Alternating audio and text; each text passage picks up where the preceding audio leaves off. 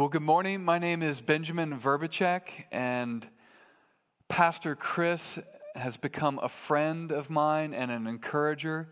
Uh, we've never met in person. You've never invited me there all the way to Australia, um, although that would be wonderful. But I, am not sure that we'll meet in person. Uh, maybe someday. Um, but regardless, I, am thankful f- to you, Chris. Um, I'm thankful to you, church, for sharing your pastor um, with a sinner like me, and not only just me, but the larger Christian community through Chris's writing ministry. Uh, when you were all experiencing the wildfires um, last year, Chris wrote a piece called When All That Remains is Ash Lessons of God in the Australian Forest Fires. And I read a few lines from that article in our church on a Sunday morning prior to participating in communion together because of themes that Chris teased out in that article and the way they highlighted the gospel in such a helpful, beautiful way. So I, appreciate um, you and Chris. And I'm preaching to you here from Harrisburg, Pennsylvania. We're on the east side, not necessarily the east coast, but the east side of America. We're two hours south of New York, maybe two hours north, uh, excuse me, we're two hours um, south of New York and two hours north of D.C. But maybe more interesting is that we're 20 minutes or so from Hershey, Pennsylvania, where they make their famous chocolate.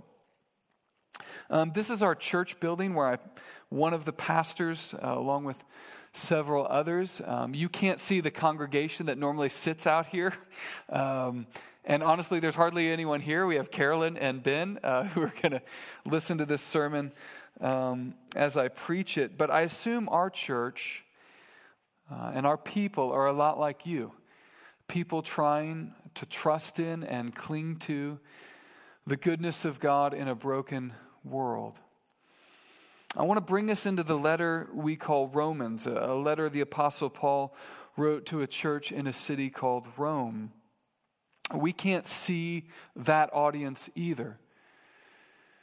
But I assume they are a lot like us, or were a lot like us. People trying to trust in and cling to the goodness of God in a broken world. I've been listening to your series through Jude, and Pastor Chris noticed, noted uh, that Netflix allows you to push that button that says skip intro and which we almost always do, right? You're watching Netflix, you're going to skip that intro. You've seen the show before, don't need to watch the intro again. But Chris pointed out rightly that we ought not to do this skipping of intros with God's word as he was preaching through that short letter we call Jude. And because even the introductions in the Bible are inspired by God and full of grace and truth. And I agree with you, Chris. Uh, but I ask for your forgiveness if we go ahead and jump to chapter 8. We'll never get there if we cover the first seven chapters. So if you have a Bible, you can follow along with me. Otherwise, we're going to try and overlay it on the screen here. But I'm going to be reading from Romans chapter 8 verses 12 through 17. And then I'll pray and ask that God would be our teacher. Romans chapter 8, 12 through 17, the Apostle Paul writes So then, brothers, we are debtors, not to the flesh to live according to the flesh, for if you live according to the flesh, you will die. But if by the Spirit you put to death the deeds of the body, you will live. For all who are led by the Spirit of God are sons of God. For you did not receive the spirit of slavery to fall back into fear, but you have received the spirit of adoption as sons, by whom we cry, Abba, Father. The Spirit Himself bears witness with our spirit that we are children of God, and if children, then heirs, heirs of God and fellow heirs with Christ, provided we suffer with him, in order that we may also be glorified with him. This is God's word. Thanks be to God for it. I invite you to pray with me now, whether you're there watching by yourself or with a room full of people. If you would bow your heads, we'll pray. Heavenly Father, the, the clouds, uh, metaphorically, hang dark over this last year. And I pray that even for a moment, of just watching this sermon and absorbing your truth and your scripture, that you would blow them away and we would see ourselves as we truly are in light of the gospel, as dearly loved. I pray that you would help us to live in that reality and also walk as your children. We pray this in Christ's name. Amen. This last year has been a doozy. Uh, for me, the difficulties began long before the pandemic and lockdown. So, last summer, so for us in July of last year, not this just a few months ago, but 14, 15 months ago, my co senior pastor, a friend named Jason, uh, moved on to another church. He left well, but that left a gap in ministry here. And um, a few dozen people at that same time began attending, attending our church out of nowhere, which was a great encouragement. I suppose you'd rather have a dozen, a few dozen people start attending your church than leave your church, at least uh, if you're the new senior pastor. So that was nice, but they often, uh, or at least many of them, felt like they wanted to join a small group, and we didn't have groups or leaders for them, uh, although we wanted to try and figure that out. And so Ben, who's back there, we scrambled trying to figure that out. And then our church launched a, a pastoral search team to look for a new associate pastor, which took time away from regular ministry, ministry or time I didn't feel like I had, but made time for to go to those meetings and read the resumes and look at packets from candidates. Additionally, after the other pastor, my friend Jason, left, just over a very short period of about two months, I officiated five weddings, which was, would have been a lot sort of across a whole year, but it was certainly a lot over two months. During that same time, I was it was the culmination of my ordination process in my denomination that I'm a part of. Our church is a part of the Evangelical Free Church of America, the EFCA, which might not mean much to you there in Australia. But the ordination process culminates in a 40 page theological paper and a four hour oral exam. On top of all of that, I had a massive surgery on my right shoulder. I had a long injury or a long an injury from a long time ago that was made much worse through church softball, and they repaired that. But it left me in a sling. Um, for six weeks straight, morning, noon, and night, and then sleeping in a recliner for several months, which was not enjoyable. So that happened from July to November. And then around the Christmas season, I'll say a handful of people left our church, some of them not so gracefully. and so it was a doozy of a year long before the pandemic hit. Someone from my former church years ago when I was at this church, I still follow, we're on friends on Facebook, and I noticed they had shared on Facebook somewhere during the lockdown, at least here in America, which was largely from March to May. And they shared this picture um, of a hornet's nest. And the caption read, If 2020 was a pinata. And if you've watched the news and you look around you at the trials people are going through, perhaps trials you're going through yourself, you might feel like that. Like 2020 is this giant hornet's nest of a pinata that someone is whacking with a huge stick in your living room. And all of that I mentioned by way of introduction to introduce the theme that Pastor Chris asked me to preach about namely, how Christians find joy in the gospel while we live in a broken world. And a world that's not just broken out there somewhere, although that's true, but when the broken world is here inside us as well. Romans 8 speaks to people who live where we live, speaks to the kinds of people we are. Romans 8 speaks to the kinds of trials we're going through.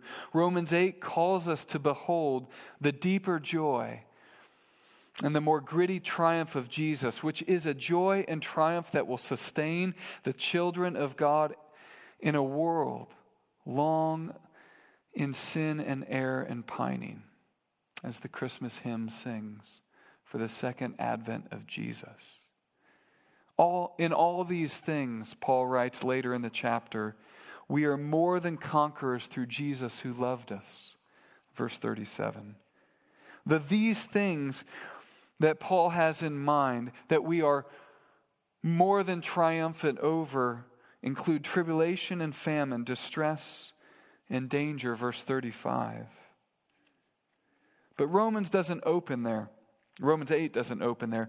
Romans 8 opens with 11 verses exalting the gospel of free, undeserved grace that Christians have through the person and work of Jesus. So the opening verse in Romans 8 goes like this Paul writes, There is therefore now no condemnation for those who are in Christ.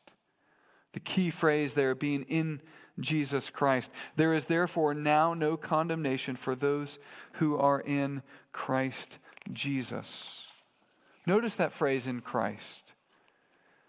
Paul is writing to say that everyone who is in Christ has no condemnation from God. Not that we don't deserve condemnation from God because of our sin, but that we have no condemnation from God because God sent his Son Jesus into the world to take our condemnation, to take away a Christian's condemnation from him or her.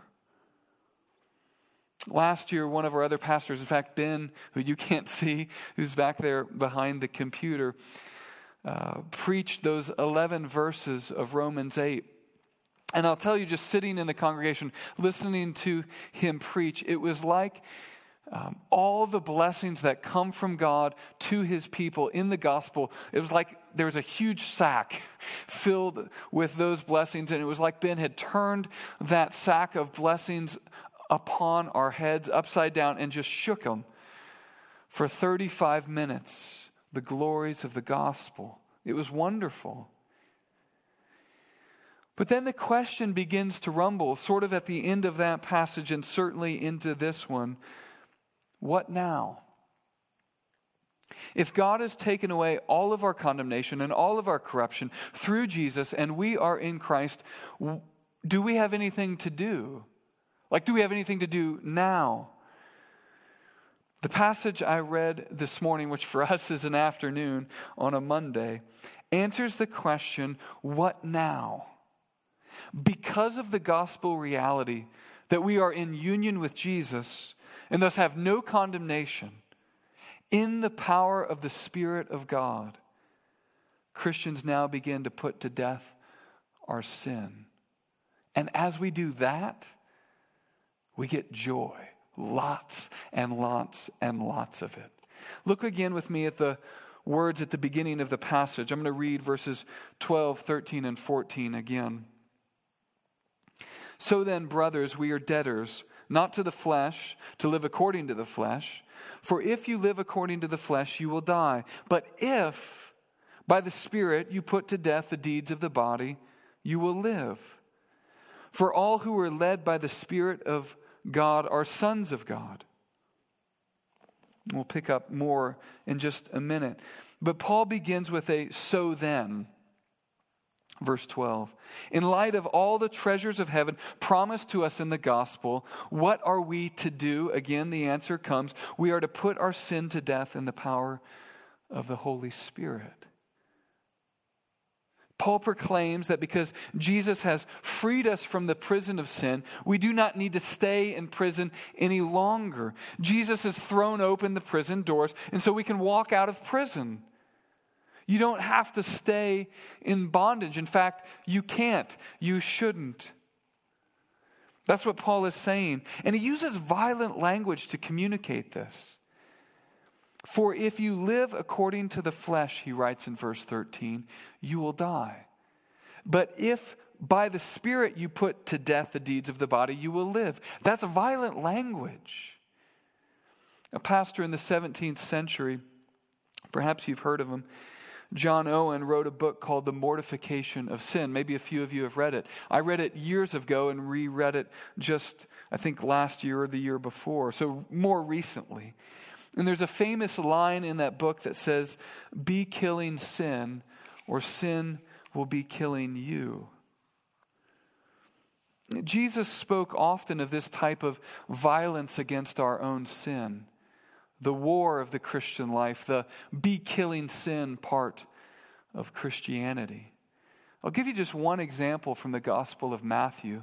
We could draw from many, but this is a more familiar one. Jesus here is going to use deliberate overstatement, I think, to make his point more clear. But Matthew chapter 5, reading verse 27 through 30, Jesus says this You've heard it, excuse me, you have heard that it was said, You shall not commit adultery. But I say to you that everyone who looks at a woman with lustful intent has already committed adultery with her in his heart.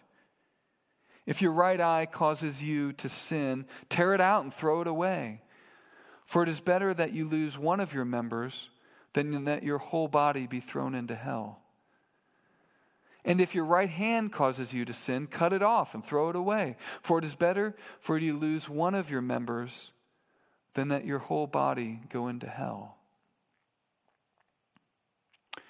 Notice that the point of Jesus' words in Matthew 5 and the words of Paul in Romans 8 do not command us to go on a sin diet, as though we should just eat less and less sin, and then occasionally, if we have some cheat meals, that's no big deal. That's not what Paul or Jesus is talking about. God commands us to starve sin, not diet from it. Christians don't seek to limit our sin, but we do whatever we can to eliminate our sin. And the word our in the phrase our sin is key. Christian, be far more concerned about your greed than what is sometimes called corporate greed. Be far more concerned about the sex viewed on your smartphone than the sex filmed in our Hollywood. Be far more concerned about the health of your marriage than the cheapening of marriage by any government. God's view of sin is of something dangerous, something that robs us of joy and God of his glory. We don't usually have that view of sin. Far too often, sin to us is something we can laugh at and coddle. As much as we talk about authenticity and transparency and brokenness, let us be a people who show one another how much we hate our sin by the war we make against it. When Paul uses the word flesh here, he, he doesn't mean skin and meat and bones, but, but he's talking about that part of our nature that still is opposed to God. The flesh is at war with God, we read in verse 7 of Romans 8. And by the power of the Spirit, Paul tells us to slay our sin. And don't miss that connection with the Spirit. Romans 8 teaches that the Spirit of God in the life of the believer can do more than one thing at a time. More than simply telling us that God loves us. He's going to do that later, and we'll come to that in just a moment. So, yes, the Spirit of God works in the Christian to remind us of all the good things we have in the gospel forgiveness, reconciliation, adoption. But the Spirit also points out the sinful places in your life that need to die. It's not about having some minimum level of holiness that if we just achieve some level of holiness, well, then God will love you. Look, God always loves his children, just as a good father would always love his children.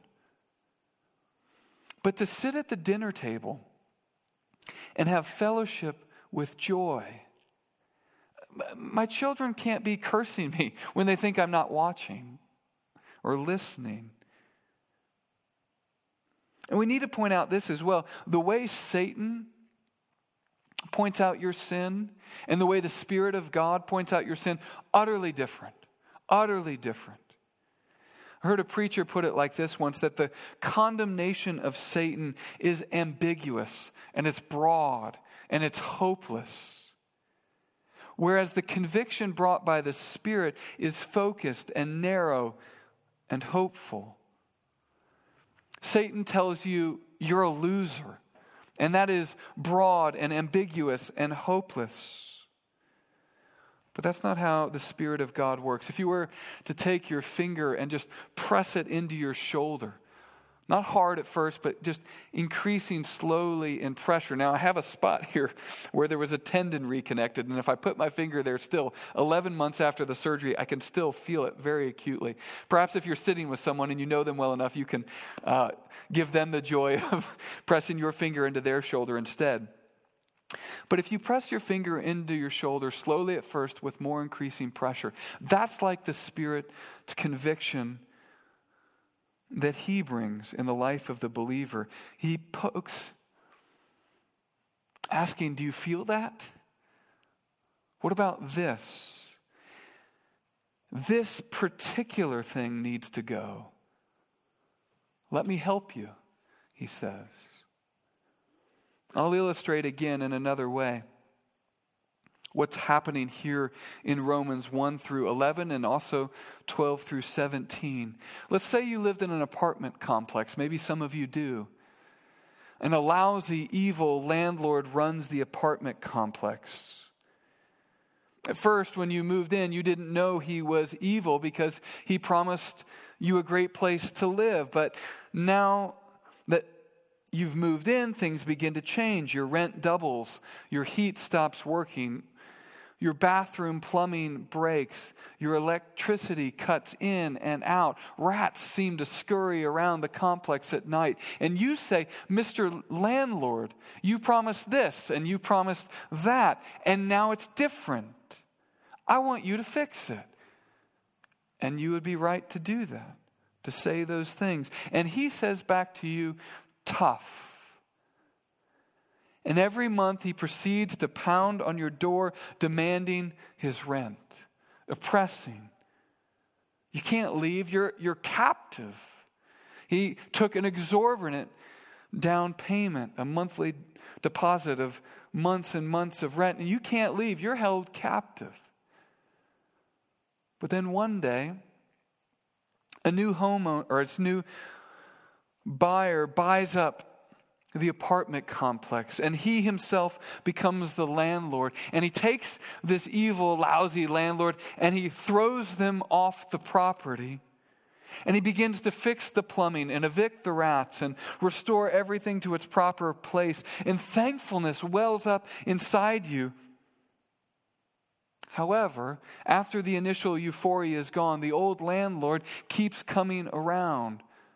He keeps walking around with his clipboard, pounding on apartment complex doors and demanding that you pay your rent. Pay up, he says. Your rent is due. You're mine.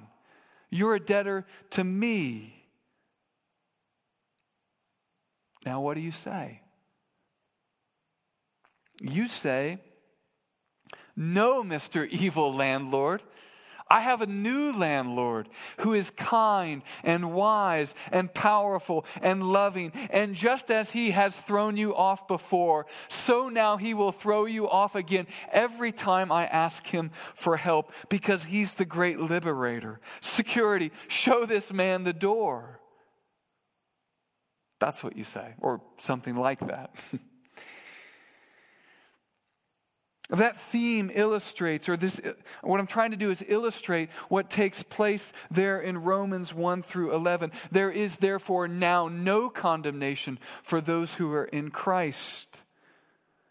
But as Roman 8 continues, it begins, and we move into what is I'll call our passage, even there at the end of 9, 10, 11, and 12. But certainly as you get into 12, we begin to develop another theme we're pressed with the question why we would vandalize newly renovated property and why we are not content with the apartment he gave us and why we get so angry with the other tenants who are all by the way recipients of grace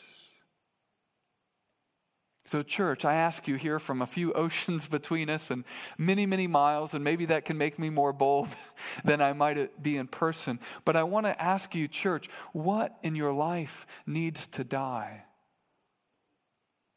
If that sounds hard to you to hear, it should. But don't miss the promise. Look again at verses 13 and 14. If by the Spirit you put to death the deeds of the body, you will live. For all who are led by the Spirit of God are sons of God. The logic there in verse 14 is important. As you kill your sin, you don't earn your sonship, you display it. In passing, before going to the next point, let me mention something about the word sons in the phrase sons of God. Later in the passage, which I'll read in a moment, Paul uses the more general children of God. But here, he uses sons of God. Now, those who are coming perhaps with a more critical approach to the Bible, maybe, that's you, maybe that's how you were brought up, and you hear this language of sons of God, uh, and, and it feels like to you this, this crust of, of a patriarchal influence on the Bible, so this kind of male dominant culture. And, and it's this part of the Bible that perhaps we should move on. Let, let, let me just say a word to you very, very briefly. Um, because the exact opposite is actually happening here in this passage. In the first century, a son would inherit the full and biggest blessing from the Father. So if Paul had spoken here of daughters of God, many would have gone, Well, that's great, Paul, but daughters don't get it all. And that's why Paul says sons of God. It's not to slight what it means to be a daughter of God, but it is to say that if you are a child of God, whether son or daughter, you get the full inheritance from the Father. Paul speaks of sons of God to celebrate the beautiful reality that adoption into God's family, namely, whether you are a son or a daughter, you have equal standing in God's house. All the children are sons, even when they're daughters. Speaking of things that are hopeful, look with me at what we read here in verses 15 16, and 17. Paul writes, For you did not receive the spirit of slavery to fall back into fear, but you have received the adoption, excuse me, the spirit of adoption as sons, by whom we cry, Abba, Father. The Spirit Himself bears witness with our spirit that we are children of God, and if children, then heirs, heirs of God, and fellow heirs with Christ provided we suffer with him, in order that we may also be glorified with him. The word Abba there denotes tenderness and intimacy. I don't think pastors have been wrong with equating Abba with our more colloquial, I guess, folksy daddy. Maybe it could be overdone, but I do think there's something helpful there. One pastor said, I, I don't feel respected if my children call me Dr. Ortlund. I feel put off, he said. In the same way, my children don't call me Reverend Vrbicek, they call me Daddy. I have six of them. The oldest one doesn't often call me Daddy anymore, but the younger ones sometimes still do. In the Gospels, we read of Jesus one time, just one time, speaking of his Father as Abba Father. And I wonder if you know the context of that occurrence when Jesus refers to his Heavenly Father as Abba Father. I want to, I want to read it for you now. It comes from Mark chapter 14, verses 32 through 36. We read this And they went to a place called Gethsemane. That's Jesus and the disciples. And he said to his disciples, Sit here while I pray.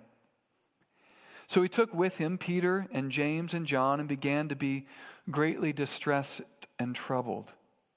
And he said to them, My soul is very sorrowful, even to death.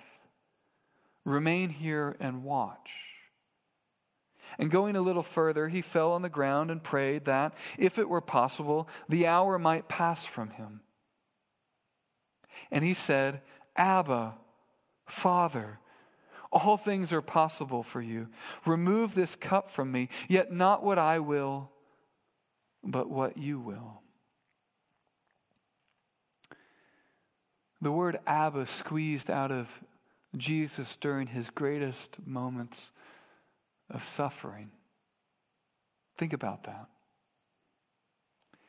When our Savior suffered, that's when he cries, Daddy. That context should inform what we read here in Romans 8. I, I, don't know if this is true fully in your context there, but in America, in our context, many Christians have the assumption, and sometimes I can feel this assumption in my own heart rise up, that we know our sonship best when we feel the most blessed. But that's not what this passage says. I'll put it like this We often assume that as we stand in some alpine meadow with the breeze on us and the sun shining and our bellies full, we strong and confidently cry out, I am a child of God. We're joyful and triumphant. But this cry here of Abba, Father, is more like the helpless cry of a scared child in the dark who, rather than just giving up or trying to just find and find and find a way out on his own, rather than doing either of those in pain, and despair, rather than giving up, he cries out instinctively, Daddy? Daddy? Are you there? That instinctive cry for dad is not actually, according to this passage, an instinct that rises up naturally within us, but the work of the Spirit within the child of God. This is the deeper joy and the more gritty triumph of Romans 8.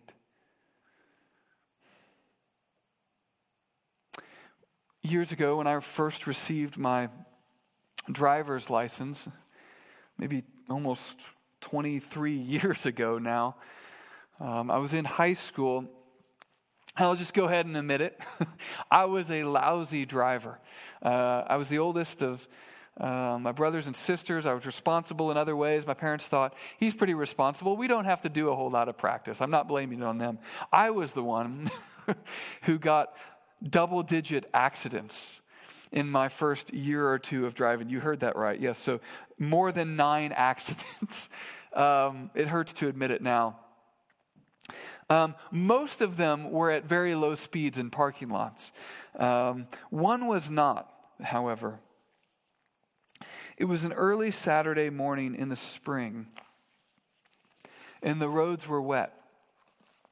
And uh, before you exit the highway near my high school, uh, which is where I was going, you round this um, huge curve. And then you go down a hill and then up a hill and then you exit and then you're almost there at the high school.